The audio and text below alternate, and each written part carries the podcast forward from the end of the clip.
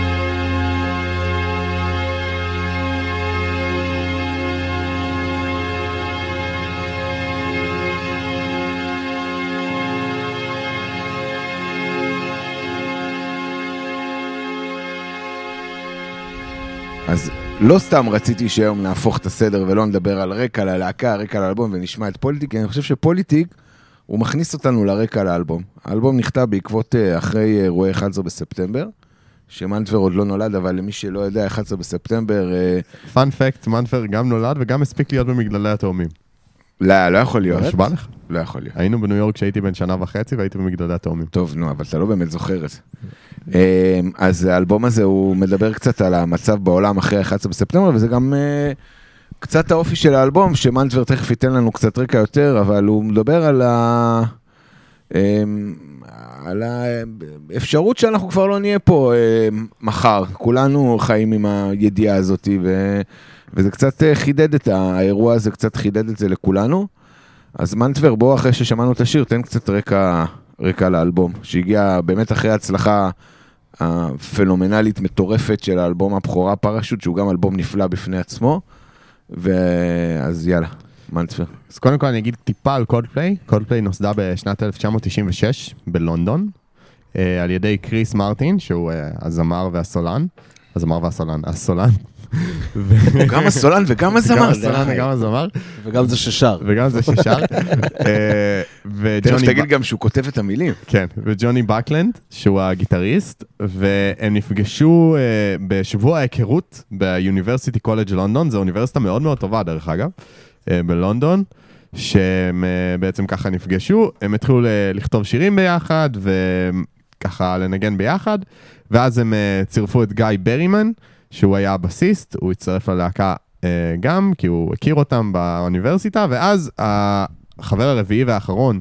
בעצם לפני האחרון למען האמת, שהצטרף ללהקה. גווינית פלטרו. זה וויל צ'מפיון. מה? לא גווינית פלטרו. לא. אותך מהלהקה. עוד לא. וויל צ'מפיון, שהסיפור איתה הוא די מצחיק, אה, הם הכירו אותו בגלל שלשותף שלו לדירה הייתה מערכת תופים והוא היה מתופף מאוד טוב, והם נורא נורא חיפשו מתופף, וההתחלה הם נגנו ואפילו הקליטו איפי באופן עצמאי בלי מתופף, והם נורא חיפשו מתופף, מצאו את השותף של וויל צ'מפיון לדירה, קבעו חזרה, והשותף לא הגיע, וויל פתח להם את הדלת, ואמר להם, אתם יודעים, אני מנגן כאילו על בס וקלידים וגיטרה, ואתם רוצים שאני אנסה לנגן על התופים? ואז הוא ניגן על התופים, והשאר היסטוריה, הוא נהיה המתופף שלהם. והחבר החמישי של קולדפליי הוא פיל הרווי. פיל הרווי הוא לא חבר מוזיקאי, אבל הוא נחשב כחבר להקה בכל האלבומים, הוא רשום כקרדיט כחבר להקה, הוא המנהל שלהם, מבחינתם הוא חבר להקה החמישי, וזאת קולדפליי. והיא אה, אה, מן הסתם הופיעה, והתחילה להופיע באזור לונדון, ובאיזשהו שלב אה, סטיב למאק, שזה אחד השדרני רדיו המוכרים באנגליה, הגיע להופעה שלהם, והם היו הלהקה הראשונה בהיסטוריה של, הב... של ה-בי בי סי, שירחו אותה לתוכנית רדיו של סטיב למאק, לפני שהחתימו אותה בחברת תקליטים, ואז אה, פרלפון אה, החתימו אותה, והם הוציאו את האלבום הראשון שלהם, הוציאו שני איפים, ואז הוציאו את האלבום הראשון שלהם, פרצ'וץ, שהיה הצלחה מסחררת, עם לעיתים כמו ילו וטראבל. ושיבר. שיבר. כאילו, אלבום, אחד האלבומים האהובים עליי אישית, ואלבום מדהים מדהים מדהים, שאם מישהו לא מכיר, אז רוצו לשמוע. ואחרי פרצ'וץ היה להם קצת איזושהי נפילת מתח. היה, התהליך של הקלטה של פרצ'וץ היה מאוד קשה, גם היה להם הרבה הרבה סכסוכים בתוך הלהקה, קריס מרטין עד היום מספר שהוא היה קוץ בתחת באותה תקופה, ומאוד מאוד היה קשה לעבוד איתו. לא, כי היום הוא נופת צופים. כן, אבל אז היה על ספידים, וויל צ'מפיון איבד את אמא שלו, והאלבום הראשון למעשה מוקדש לה. ואחרי זה הייתה תקופה שהם קצת לא ידעו מה הם עושים עם החיים שלהם, לא הצליחו לכתוב שירים, ואז קריס מרטין כתב את In My Place, שזה בעצם השיר שבזכותו הם תמיד אומרים שהם הקליטו את האלבום השני, שהם בזכותו הקליטו את האלבום שאנחנו מדברים עליו היום, ואנחנו גם נשמע את השיר הזה מן הסתם. ואז הם נכנסו להקליט את A Rush of Blood to the Head, הם התחילו להקליט אותו בליברפול, אפרופו, אנחנו פודקאסט מבית הקפית, הפודקאסט סועדי ליברפול בישראל, שיש לו מעל מאתיים פרקים, ברבירו. נכון. צודק. חמישה כוכבים, סאבסקרייב, לייק, זה עוזר לנו. תופך לנו על האגו. שכחתי את הקידום מחירות, תוך כדי, תוך כדי. אנחנו היום עושים דברים שונים. אנחנו עושים דברים שונים. לרגל הפרק העשירי החלטנו לעשות דברים קצת שונים. טוטל פוטבול, מחליפים עמדות כל הזמן.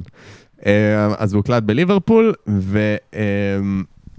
ובעצם הם עבדו שם, בהתחלה ג'וני בקלנד וקריס מרטין היו עובדים ביחד, לבד, רק שניהם, בסופי השבוע, ואז בכל יום שני, שזה תחילת השבוע, הם היו מציגים לגיא ברימן ווויל צ'מפיון ולסטיב הרווי, שמן הסתם היה שם, את, את השירים שהם עבדו עליהם. בעצם ככה הוא קלט האלבום, והוא יצא ב-עשרים ושישה באוגוסט אלפיים ושתיים. אז בוא, לפני שנדבר קצת על האלבום ועל הקלטות ורקע ועטיפה, בוא נשמע את In My Place, מה אתה אומר? אני תמיד בעד לשמוע את In My Place. Let's go. שזה היה בזכותו הם הקליטו את האלבום, אז בואו נשמע את In My Place, שזה שיר אדיר, שמדבר גם על ה... קצת על האקזיסטנטיליות שלה, כלומר, על המילה הזאת שאומרים בלעז, על הקיום שלנו, על, ה... על הקיום שלנו בעולם הזה בעצם. אה... יאללה, בואו נשמע, אחלה שיר.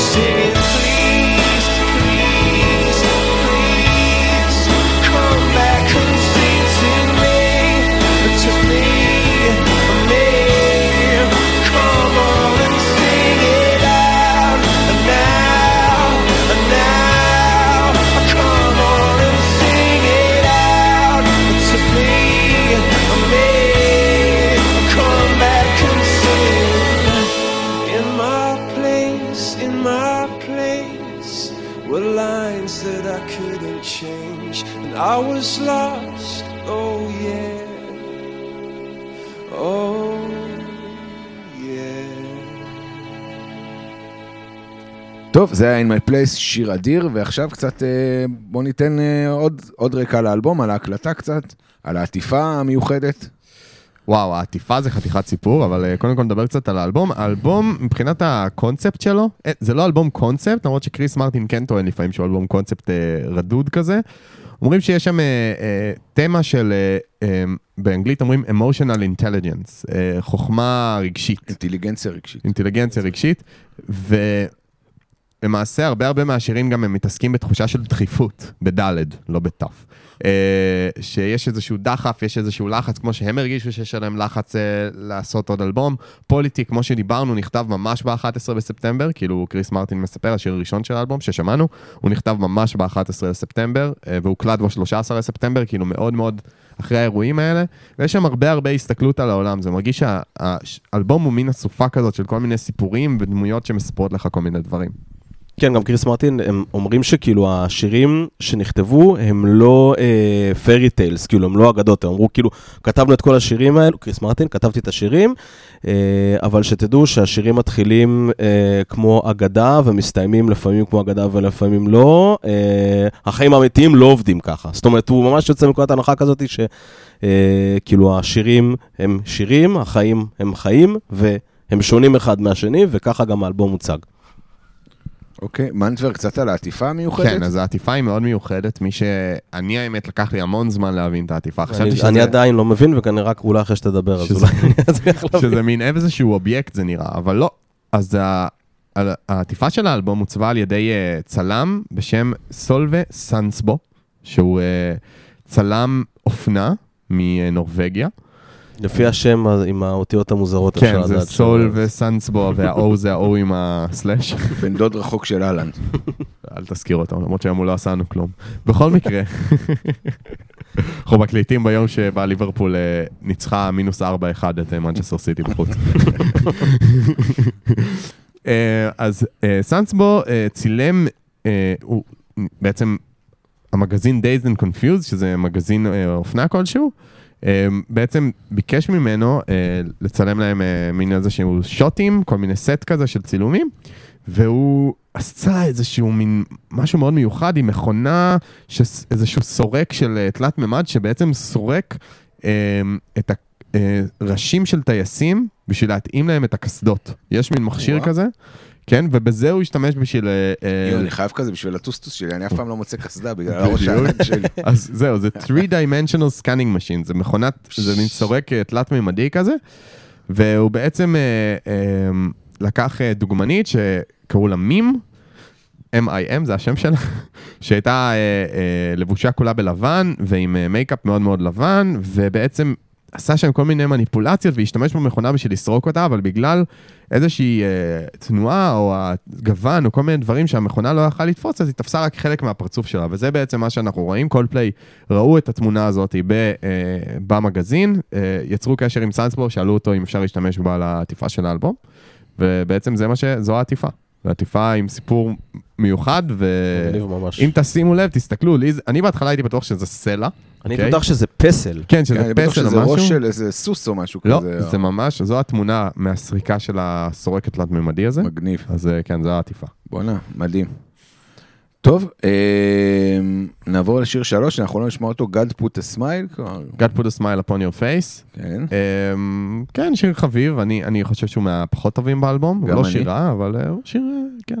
ועכשיו נגיע לשיר המחלוקת שלנו. המחלוקת של כולנו. שיר המחלוקת של כולנו, The Scientist, אולי השיר הכי מוכר מהאלבום. ואני רוצה דווקא מנטבר פה להכריז, בגלל שאני המנחה, להכריז שאני לא רוצה שהקהל שלנו יאזין לשיר, אני שולח את הקהל, את כל מי שמאזין לנו עכשיו, ללכת לראות את הקליפ. כי הסיפור אחרי הקליפ הוא סיפור מדהים, אני לא יודע אם אתם יודעים אותו, אני אספר לכם אותו. אם אתם לא יודעים בקליפ, הקליפ הוא בעצם... סיפור שהולך לאחור. הוא הכל ריברס כזה. הוא הכל ריברס. עכשיו, קריס מרטין היה, היה צריך ללמוד את השיר בריברס. הוא למד את כל השיר בהפוך. בשביל ההקלטה של המילים, כאילו. אם בשביל... אתם חושבים... של הליפסינג, כן. תחשבו שאתם חושבים על זה, ללמוד, נגיד בעברית, כן? אני לא אלך לאנגלית, אבל אם אני רוצה ללמוד, אז כל היצורים הם גם הפוכים. כלומר, נגיד, אני לא יכול ללמוד את המילה כמו שהיא ולהגיד אותה פשוט הפוך. אני צריך ללמוד, להגיד, איך אני אומר, כולל את היצורים הפוך. עכשיו, זו עבודה שהיא א' סיזיפית, ב' כמעט בלתי אפשרית ללמוד שיר שלם כזה, וקריס מרטין אשכרה עשה את זה, וכל הקליפ זה ככה, הקליפ צולם מאחור לפנים, כל הקליפ הוא כאילו סיפור שקורה, זה איזושהי תאונה שקורית שקריס מרטין כאילו קצת בדיוני, כי אחרי תאונה כזאת שהחברה שלו שאיתו באוטו עפה מהאוטו, הוא ממשיך לטייל ב, ברחובות לונדון או משהו כזה אחרי, אבל לכו תראו את הקליפ, קליפ מדהים,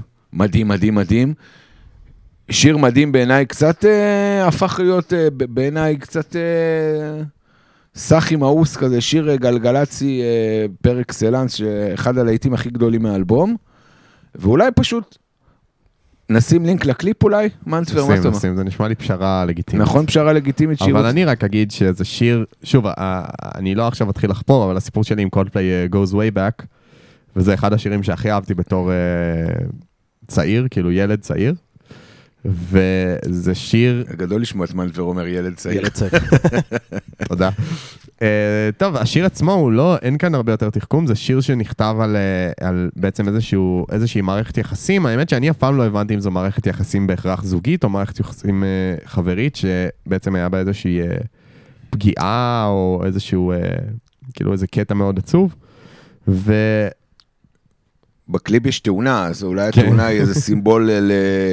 למערכת יחסים שעולה על סרטון או משהו כזה. לא, אבל קריס מרטין אומר שזה, שהשיר הוא על בחורה. הוא על בחורה, אז אני... אולי זה על גווינית. זה עד לפני גווינית, לדעתי. לפני גווינית, כן. הוא אומר, this just about a girl. הוא אומר, כאילו, אני מכיר את זה לפחות, שאז בעברי הרחוק, שלא הייתי ילד, פחות ילד. כן, פחות ילד. אני זוכר, כי... אני, זה אחד השירים הראשונים שהכרתי את, קול, את קולפליי, והוא כאילו מבחינתי סממן דרך, כי הוא היה מושמע ברדיו המון, אבל uh, אף פעם לא באמת uh, נכנסתי לתוך הקרביים uh, של השיר. באותה תקופה אז הייתי בן ארבע עשרה, ובדיוק נחשפתי ככה uh, למה שהאינטרנט באמת יכול לעשות, ואני זוכר שקראתי על זה, ואני זוכר שהשיר הזה מאוד עניין אותי, בעיקר בגלל הקליפ, uh, ואני זוכר שזה דובר על זה שהשיר הוא על בחורה. Uh, זה אחד הדברים שאני הכי זוכר, וזה מאוד מתחבר לקליפ uh, לדעתי, כאילו אני... הדרך אגב צריך להגיד שהשיר נכתב ממש ברגע. מרטין הגיע באחד הימים שהוא בא לבד לאולפן, כמו שאמרתי שהוא ימים שהוא היה בא לבד, והוא נתקל בפסנתר שהיה לא מכוון, והוא באותה תקופה חרש את האלבום All Things Must Pass. נכון, של ג'ורג' אריסון. הוא הגיע לאולפן, רצה לנגן את Isn't It a Pity, שזה אחד השירים באלבום של ג'ורג' אריסון, ואיכשהו הגיע למצב שהוא כותב את The Scientist, ובעצם הוא אמר לה, יש הקלטה שפשוט ישיר את המיקרופון דולק, וככה הוא קלט השיר בעצם. מדהים. כן.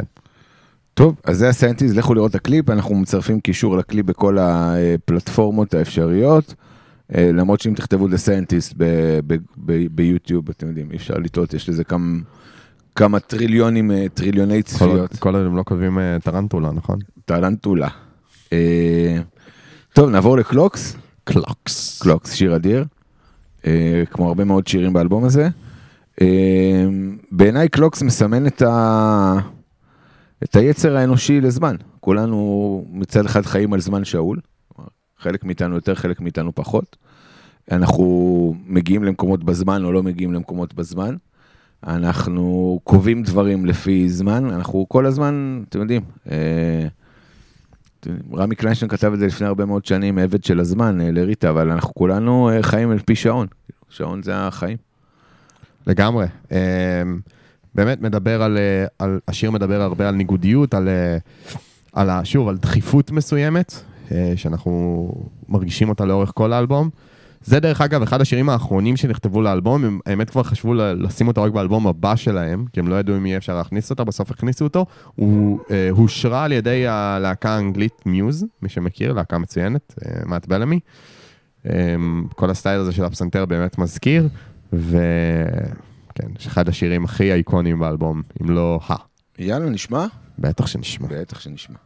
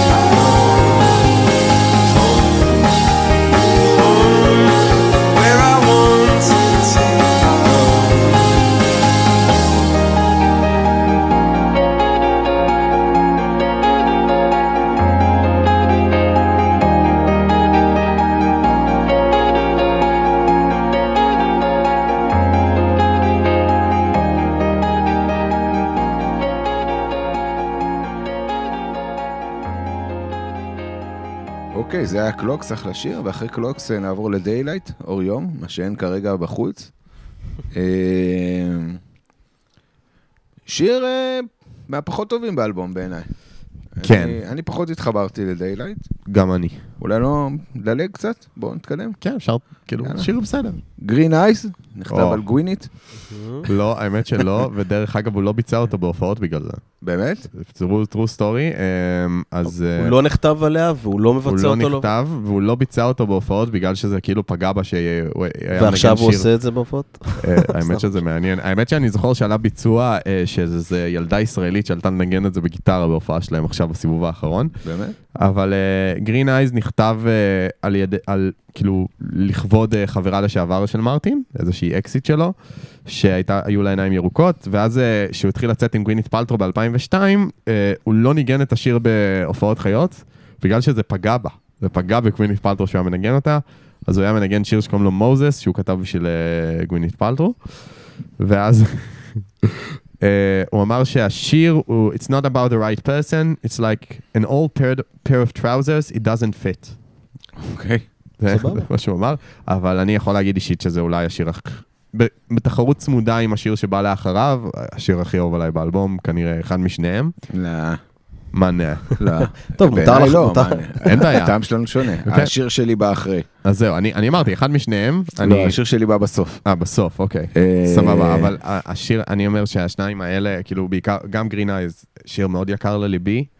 אני מאוד מאוד אוהב אותו. כן. יאללה, בוא נשמע גרין אייז ונחשוב על גווינית. גווינית. Honey, you are a rock upon which I stand, and I come here to talk. I hope you understand. The green eyes, yeah, the spotlight shines upon you.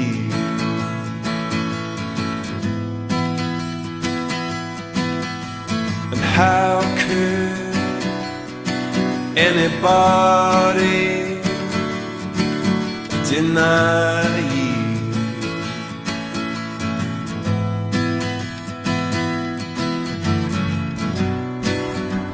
I came here with a load, and it feels so much lighter now I met you.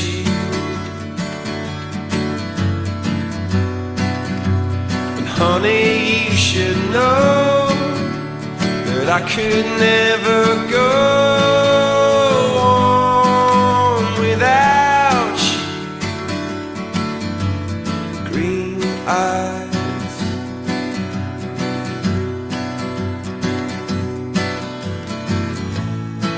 honey, you are the sea upon which I flow, and I came here to talk. I think you should know. The green eyes, you're the one that I wanted to.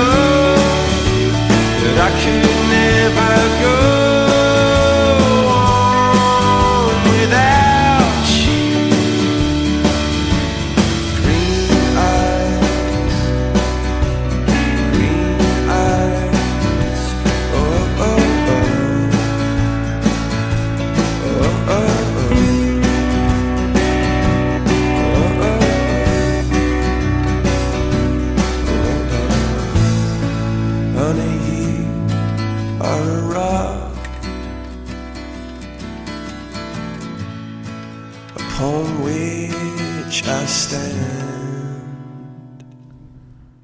אוקיי, זה היה Green Eyes, ועכשיו ל-Warning Sign, שזה אולי היה אמור להיות לרמוז לו, לא להיכנס למערכת יחסים עם גווינית, אבל אתם יודעים, זה הזיה בעיניי מה שדיברנו על Green Eyes, שהיא לא הרשתה לו לשיר אותה, כי זה פגע בה, כאילו, בואי, היו נשים לפנייך, ויהיו כנראה גם נשים אחרייך. כן, וורנינג סיין הוא שיר על פרידה, שיר על, על... שזה סוג השירים שאתה הכי אוהב, מנטווה. אני בטח. וורנינג סיין בעצם מתאר את המין הספקות האלה שיש אחרי, של כזה, מה אם עשיתי טעות, מה אם היא כן הייתה אחת, זה כאילו ה- הווייב של השיר, הוא כל הזמן אומר, I miss the good part, uh, I started looking and the bubble burst, I started looking for excuses, כל מיני כאלה, and the truth is I miss you, זה היה כאילו המון המון. miss you. אבל זה, זה, זה, אני חושב שזה בכל תהליך פרידה. לגמרי. מבחורה, מעבודה, מדרך חיים שבחרת בה, תמיד אומר, אולי הדרך הקודמת הייתה הטובה של, אולי הבחורה הזאת הייתה אחת, ואני בעצם מבזבז כרגע את שארית חיי בחיפוש אחרי משהו שכבר היה אצלי ביד. זה גם חלק מהתהיות הפילוסופיות שעולות באלבום הזה לאור, לכל אורכו. חד משמעית, הוא אומר שם, You're an island and I passed you by, you're an island to discover. כאילו, את היית אי שהייתי צריך לגלות, ואני דילגתי עלייך, עברתי לידך. רוצה, בא לי לשבור קצת למנדבר את הזה ולהגיד לו שתדע שזה אחד השירים שקריס מרטין הכי פחות אוהב, והוא אפילו ניסה להסיר אותו כמה פעמים מהאלבום, אמיתי. שיר נהדר, אני מסכים פה עם מנדבר שזה שיר נהדר. שיר נהדר. זה לא השיר הכי טוב באלבום. זה בלדה מקסימה, זה אחד השירים שלדעתי קריס מרטין הכי הכי פתוח והכי מביע רגשות, כאילו מכל השירים של קולפליי, לפחות מה שאני מכיר, שזה בעצם האלבומים של פעם, כי עכשיו אני לא מקשיב לקולפליי. לדברים עכשיו, יש, אז אנחנו אפשר, אם אתם רוצים כבר זה, אז פתחת את זה, אז שתדעו שהשיר הכי מושמע של קולפליי בספוטיפיי, זה שיר שנקרא Something Just Like This, שזה כאילו איזה משהו מאלבום, אני אפילו לא... זה לא, זה שיתוף פעולה שלהם עם ה-Chainsmokers. כן, זהו, אז נראה לי שזה מראה, מבחינתי זה מראה הכל על העתיד של הלהקה שיבוא, אבל נחזור רגע ל-Warning Sign, אז זה אחד השירים שמרטין לא רצה שבכלל יהיו באלבום, והוא ממש ניסה להסיר אותו, סתם ככה, שתדעו. טוב, אז אם קריס מרטין רצה להסיר, אנחנו נהיה חייבים לשמוע. חד משמעי. בי די אס. טוב, יאללה, Warning Sign.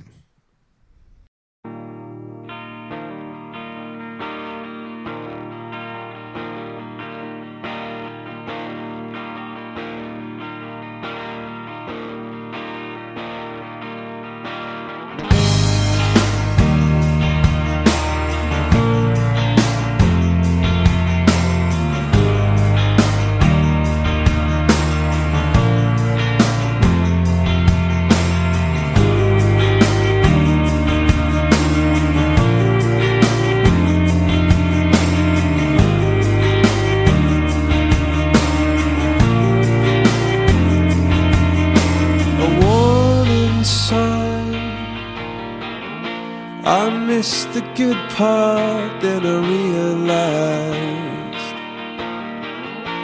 I started looking and the bubble burst I started looking for excuses Come on in I've gotta tell you What a state I'm in I've gotta tell you in my loudest tones That I started looking for a warning sign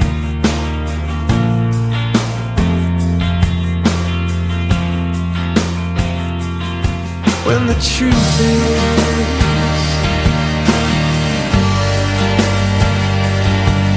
I miss you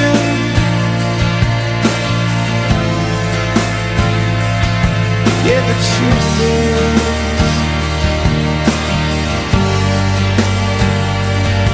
That I miss you so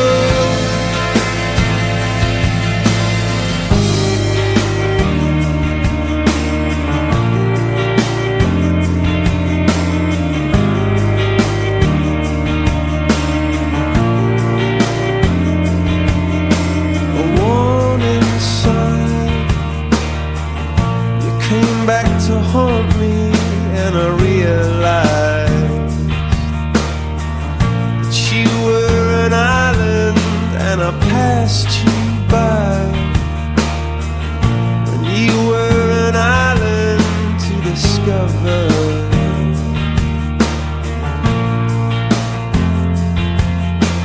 Come on in, I've gotta tell you what a state I'm in. I've gotta tell you in my loudest tone that I started looking for a warning sign.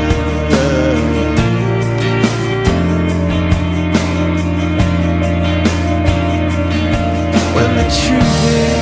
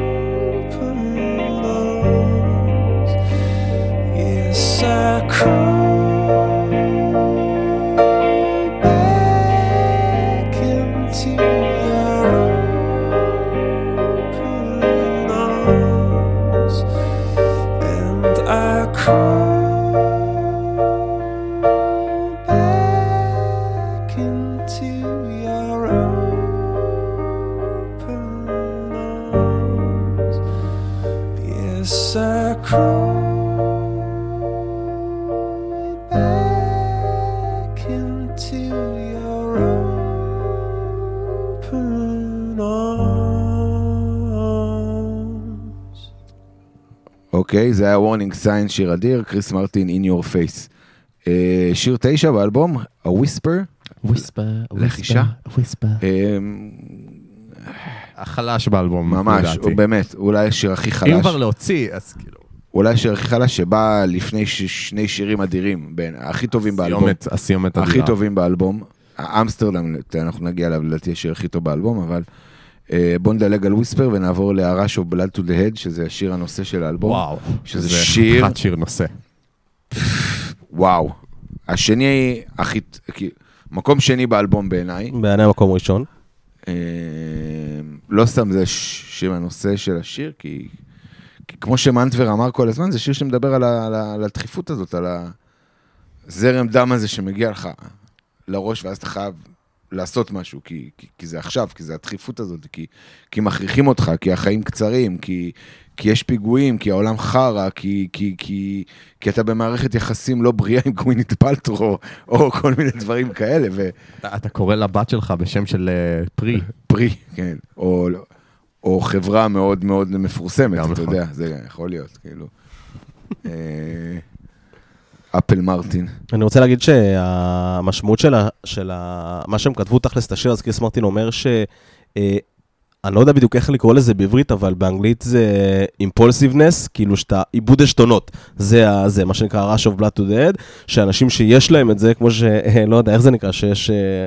עלה לו הסנטה מריה, כאילו, איבד, איבד את זה לגמרי, אני כאילו, והרבה אנשים שקורא להם את זה, אז הם מאשימים את הסטטוס הזה, את המצב הזה שהם נקלעו אליו. אז, מה זה? דרווינוניאז? לדוגמה, כן, שעלה לו הזה, אז כאילו זה נקרא A Rush of Blood to the Head. אצלו אין עד, אבל שיהיה Rush of Blood to. ששאלו את קריס מרטין.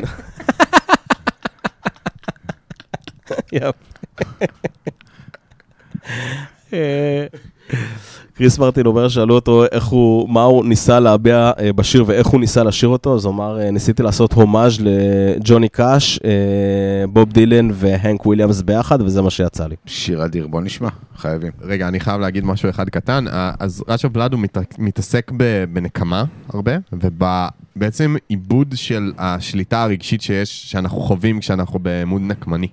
כאילו יש איזשהו, אם תשימו לב, כאילו השיר הוא מאוד אימפולסיבי, הוא מדבר, אה, כאילו מספר איזשהו סיפור, אה, אני הולך לקנות את המקום הזה ולשרוף אותו, אני הולך לשים אותו כאילו שני מטר בתוך האדמה, אני הולך כאילו, אה, כן, לעמוד ליד הקירות המתפוררים, אני הולך כאילו להדליק אותו באש, אני הולך כאילו, הוא אומר, אני הולך לקנות אקדח ולהתחיל מלחמה, כאילו יש שם המון המון... אה, ואז הוא אומר, אני אשים את הכל, כאילו, ב-blame it upon a rush of blood to the head, כאילו, להשים את זה בזרם דם לראש שפתאום קיבלתי. כן, שיר פסיכי. מפחיד אפילו, מדם מסוימת. יאללה, נשמע, חובה. He said, I'm gonna buy this place and burn it down. I'm gonna put it six feet underground. He said, I'm gonna buy this place and watch it fall. Stand here beside me, baby, in the crumbling walls. Oh, I'm gonna buy this place and start a fire. Stand here until I fill all your heart's desire. Because I'm gonna buy this place and see it burn and do back the things it did to you in return.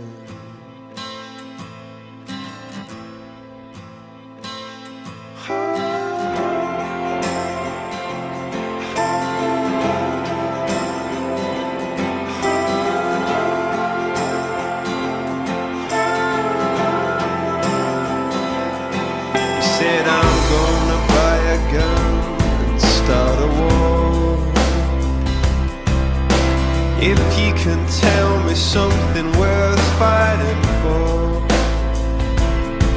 Oh, and I'm gonna buy this place is what I said.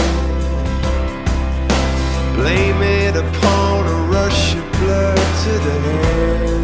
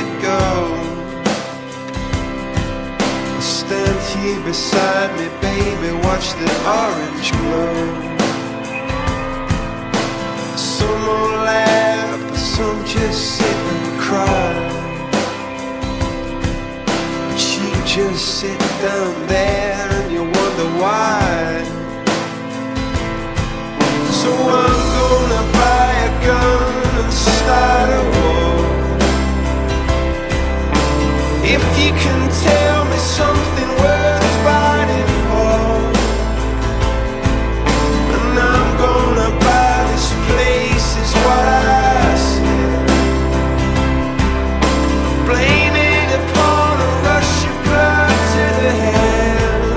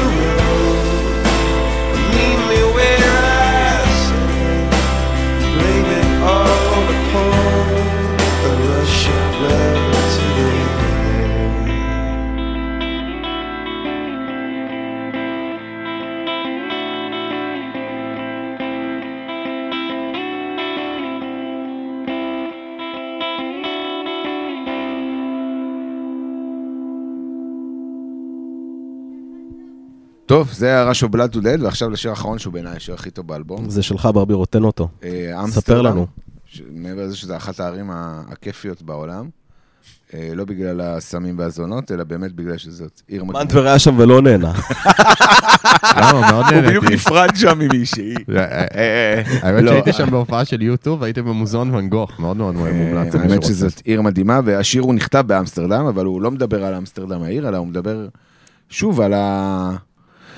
על המחשבות האלה, הפילוסופיות של, האם מי שאתה נמצא איתה היא, היא, היא האחת שלך, האם, האם תיפרד מנה ולא תצטער על זה כל החיים שלך, ו, ובעצם מעבר לזה הוא שיר מדהים בעיניי, אני אוהב אותו מאוד, זה שיר אהוב עליי באלבום. זה שיר מדהים, אחד ה, באמת הטובים של קולדפליי, כאילו אני, שוב, זה שאמרתי שהשניים, הם שאמרתי שהם אהובים עליי, אז זה לא אומר שאני לא אוהב את האחרים, כן?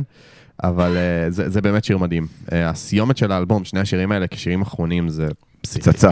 זה, זה מדהים. לא, להתחיל אותו עם פוליטיק ועם My Place, ולסיים אותו עם A Rush of Blood ועם אמסטרדם, זה התחלה וסיומת מה, מהחזקים שיש. וזה בדיוק המטרה. ש... עוד פעם אנחנו עכשיו, מעניין עד כמה, דיברנו על זה כמה פעמים בכמה פרקים, מעניין עד כמה באמת יש השפעה, אני חושב שכאילו פה, באלבום, יש השפעה ממש גדולה של הבחירה של הזמרים, את סדר השירים, דיברנו על זה כמה פעמים, ופה, בדיוק כמו שברבירו אומר, ה-In My Place ופוליטיק בהתחלה, ואחרי זה ראש אוף בלאד ואמסטרדם בסוף, בטוח הם בחרו את זה, בטוח הם בחרו את זה, כאילו. אין, אין, אין, כאילו, אין הסבר אחר לגמרי, זה יותר מדי טוב שזה יהיה במקרה, ובעצם השורה האחרונה באלבום היא You came along and you cut me loose, שלדעתי זה מאוד מאוד יפה לסיים אלבום שמדבר הרבה על, על דחיפות ועל... לחץ ועל, על, ועל המרוץ הזה שאנחנו נמצאים בו בתוך החברה והזה, עם איזשהו מין, אה, את הגעת או אתה, כאילו לא יודע אם זה בן או בת, כנראה שזו בחורה, ושחררת אותי, קאט מילוס, כאילו הוא הגיע לאיזשהו נרוונה כזאת, נראה לי. יפה. בוא נשמע את אמסטרדם. חד משמעית. אמסטרדם. אמסטרדם. לא, לא זה, לא זה.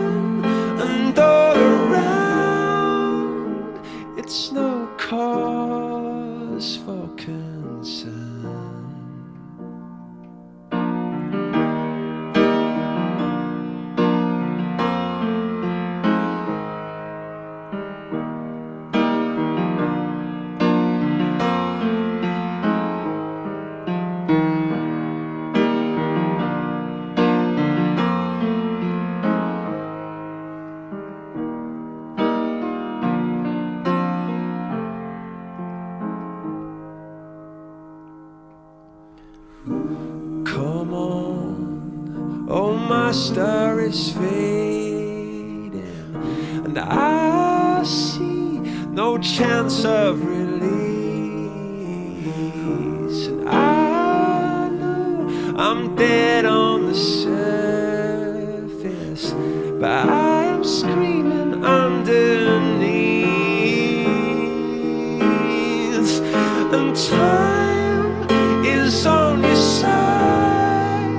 It's on your side now, not pushing you down and all around. No, it's no cause for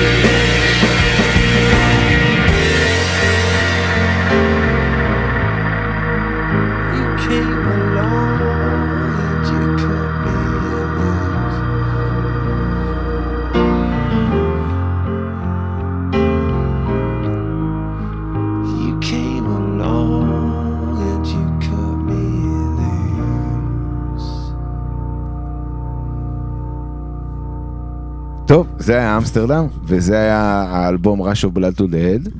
אז אה, החלטנו לעשות פרק על קולדפליי. היה לנו קשה, כי קולדפליי היום באמת, כמו שאמרתי בפתיח, אה, מתקשרת לנו לסחיזם, מודה. נהייתה להקה של סחים, אומנם ישראלים מפוצצים הופעות שלהם בחול, מלא מלא ישראלים נוסעים להופעות של קולדפליי בחול, והבנתי שההופעה שלהם זה חוויה, מודה, לא הייתי. אז אני, אני, אני יכול לספר, אם אתה רוצה. פירוטכניקה וכל מיני צמידים, צמידים, אבל אני שאני הולך להופעה, מעניין אותי יותר המוזיקה ופחות המסביב. ברור, ברור. אבל אני יכול להגיד לך עכשיו. למרות שאני, רגע, אבל אני רוצה להגיד משהו לגבי קולדפליי ואני, ואופיר. אהבתי מאוד את פרשוט ואת ראש אוף בלד טו דה הד, וקשה לי מאוד לשמוע את קולדפליי העכשוויים. בניגוד ללהקות אחרות שהן רשומות בסכיזם, שאני חושב שאולי אחת הלהקות ההופעות הטובות, שגם משווים אותם הרבה לקולדפליי, שזה יו טו, שגם רשמת בסכיזם, בטח בונו עם האהבה העצמית שלו, ומי שלא הזין לפרק שלנו על ג'ושוע טרי, כמובן מוזמן להזין. אני חושב שקולדפליי הזדקנו פחות טוב מ-יו טו, למרות ש-יו טו הרבה יותר ותיקים מקולדפליי גם. משהו הפך להיות אקסטרה סכיזם, אקסטרה מסחרי, אקסטרה מעורר כבס לכל מי שאוהב מוזיקה אה, טובה, בקולדפליי לפחות מבחינתי, אבל אי אפשר להתחמק מזה שראש אוף בלאד זה פשוט אלבום אדיר, אה, שיצא בתזמון אדיר, ב- בתחילות שנות האלפיים, שהמוזיקה קצת, הברית פופ מת, והגרנג' מת, ו- והפכנו למוזיקה כזאת, יותר פופ מועדונים קליט כזה, ו- וקולדפליי באו ונתנו שם בראש, עם מילים ו- וטקסט, עם טקסטים ומוזיקה אה, בועטת, אבל איכשהו מאז זה יידרדר, בעיניי לפחות. אז אני יודע שהבחירה בקולדפליי היא לא הבחירה הפופולרית ביותר, אבל זה אלבום אדיר שאני אישית מאוד מאוד אוהב, אני אשמח לשמוע מה אתם אומרים על קולדפליי והאלבום הזה בשבילכם, אחרי הסיום. אז אני ממש מסכים, כי אני חושב שבאמת קולדפליי היא להקה ממש ממש טובה, אני חושב שיש שם המון אנשים המון, ממש ממש מוכשרים, וקריס מרטין, שהוא כבודו במקומו מונח, גם מבחינת אה, ליריקה, וגם מבחינת כתיבת שירים אה, אה, כאילו אה, לחנים, וגם אה, מבחינת ביצועים ווקאליים. אני חושב שה... העניין הזה של קולדפליי, שאתה אומר שזה לדעתך, כי אני חושב שקולדפליי, אני גם לא מחזיק מהדברים האחרונים שלהם, זאת אומרת, אני חושב שפרשוטס, ראש אוף בלאד טו דה הד, אקס אנד וואי, ויבה לה וידה, והם אלבומים ממש ממש טובים, ואחרי זה יש איזשהו שינוי מגמה כזה, פתאום יש את מיילוקסיולו וגוסט סטוריז וכל מיני דברים כאלו, ואחר כך אלבומים שאני פשוט באמת לא מכיר, כי אני פחות מתחבר לסגנון. אני חושב שאם תשאל את קריס מרטין, הוא יגיד שזה מה שהם רצו לעשות. זאת אומרת, אני חושב שהם כן רצו באיזשהו שלב להתמסחר, הם כן אמרו שהם לא אה, להקה של סגנון אחד, ואני חושב שה... פרשוט וראש אוף בלאד טו דה הד עשו מלא מלא כסף, זה לא אלבומים שהם היו זניחים, נכון, אלבומי אבל... אינדי זניחים כאלה שאף אחד לא שמע. נכון, אבל עדיין, הם הפכו להיות הרבה יותר פופים, הרבה יותר נגינה קרה, הקולדפליי באמת מתחיל לבוא לידי ביטוי, לדעתי הרבה יותר במיילוקסיולו ואילך. זה לא משנה את העובדה שהארבעה אלבומים הראשונים שלהם זה אלבומים ממש ממש ממש טובים, שחובה לכל אוהבי המוזיקה והרוק והפופ רוק ופופ, כי זה פשוט אבן דרך של שנות האלפיים, וזהו, קולדפליי להקה מעולה, ודרך אגב, אני חושב ש... תקנו אותי עם הדבר אם אני, אם אני טועה, אבל לדעתי הם אמרו שהם לא עושים יותר מוזיקה, זאת אומרת, אני חושב שהם עדיין מופיעים, אבל אני חושב שהם אמרו שקריס מרטין אמר שהם לוקחים הפסקה מיצירה, אז, או משהו בסגנון הזה. לא, הם הוציאו עכשיו את Music of the Spheres. זה ב-אלפיים עשרים ואחת. ב-אלפיים עשרים ואחת הם אומרים, התכנון הוא שהם יוציאו עוד אלבום, יפיעו, וב-אלפיים עשרים וחמש כאילו יתפרקו. זה הדיבור. אוקיי. ובא לציון גואל. מנטבר, קצת אתה, לסיום סיומת? כן, אז אני וקולדפליי זה סיפור ארוך. אני זוכר שהתחלתי לאהוב אותם, שהייתי נראה לי זה היה כיתה זין כזה. שמעתי את, את Yellow, מאוד לא מקורי. וראיתי סרט של גווינית. בדיוק. האמת שאיירון מן שתיים יצא בדיוק אותה תקופה נראה לי. או, או נוקמים, לא משנה. בכל מקרה, אז אני בדיוק אז יצא מיילו זה לא אותו, וקניתי אותו באיזה חנות דיסקים, קניתי את הדיסק, והייתי שומע אותו מלא, ואז קניתי מארז של ארבעה דיסקים של הארבעה הראשונים, כלומר Parachutes, Rush of Blood, אקס אנד וואי ו-Viva la Vida, והייתי פשוט חורש את קולדפליי בלי הפסקה, כאילו, וזה כנראה נמשך עד עצם היום הזה. נכון, היו תקופות ששמעתי יותר, תקופות ששמעתי פחות, אבל לפחות הארבעה, או אפילו חמישה אלבומים האלה, ארבעה וחצי נגיד, כי ממיילו זה לא, הם התחילו לרדת. הם, הם תמיד תמיד איתי, והם להקה שמאוד מאוד חשובה לי, ובגלל זה אני מאוד התרגשתי, למרות שזה נהיה כבר uh, ספקטיקל וזה, uh, ללכת לראות אותם הקיץ, שהייתי בוומבלי וראיתי את קולדפליי uh, פעם ראשונה בהופעה, ונכון, זה מאוד מצועצע וזה, אבל זה מאוד מרשים, זה כנראה ההופעה הכי טובה שהייתי בה. איזה סטייטמנט. אני, אני אומר לך, אני אישית, מה שאני רואה, זה, אולי זה גם בגלל המטען הרגשי שחיכיתי לזה כל כך הרבה זמן, אבל uh, מבחינת גם השואו שהם נותנים, וכל מה שמסביב, אין מה לעשות, זה מדהים, שאתה רואה זה, כאילו, את כל העניין עם הצמידים, והכדורים, והזיקוקים, וה, כאילו זה מרגיש, זה, והמוזיקה מאוד טובה, ולמזלים גם שיפצו המון המון שירים מה, מהישנים, מראש ובלד ופרשוטס, ו-X and Y, שזה היה כאילו, בסדר, כאילו החדשים היו החדשים, והיה שם הרבה רגעים מאוד מאוד כיפים. אבל כן, אני מאוד מאוד אוהב את קולדפליי. טוב, אז זה היה הפרק על ראש ובלד טו דה הד. תודה לכל מי שהזין לנו עד עכשיו. אני רק אעשה קצת קידום מחירות שהייתם אמורים לעשות בהתחלה. אנחנו כמובן אלבומים במרפסת, פודקאסט מבית הכפית, הפודקאסט לאוהדי ליברפול בישראל, שיש לו כבר, כמו שמנטבר אומר, מעל מאתיים פרקים. מי שלא, מי שחסר לו עוד יכול להזין למורחו מנהיגנו הדגול בפודקאסט שכונה בממלכה, הפודקאסט של הפרמייר ליג, בלי פרש, בלי פרשנים, בלי בעלי אינטריגות, בלי בעלי און, שלטון, רק אוהדים למען אוהדים. אחלה פודקאסט, לכו תאזינו, ותאזינו לנו. זה כבר פרק עשירי שלנו, יש לנו מלא פרקים לפני, לפחות תשעה, וחישוב מהיר. אחלה אלבומים, אחלה מוזיקה, ועד הפעם הבאה. נו בראש. אה, סליחה.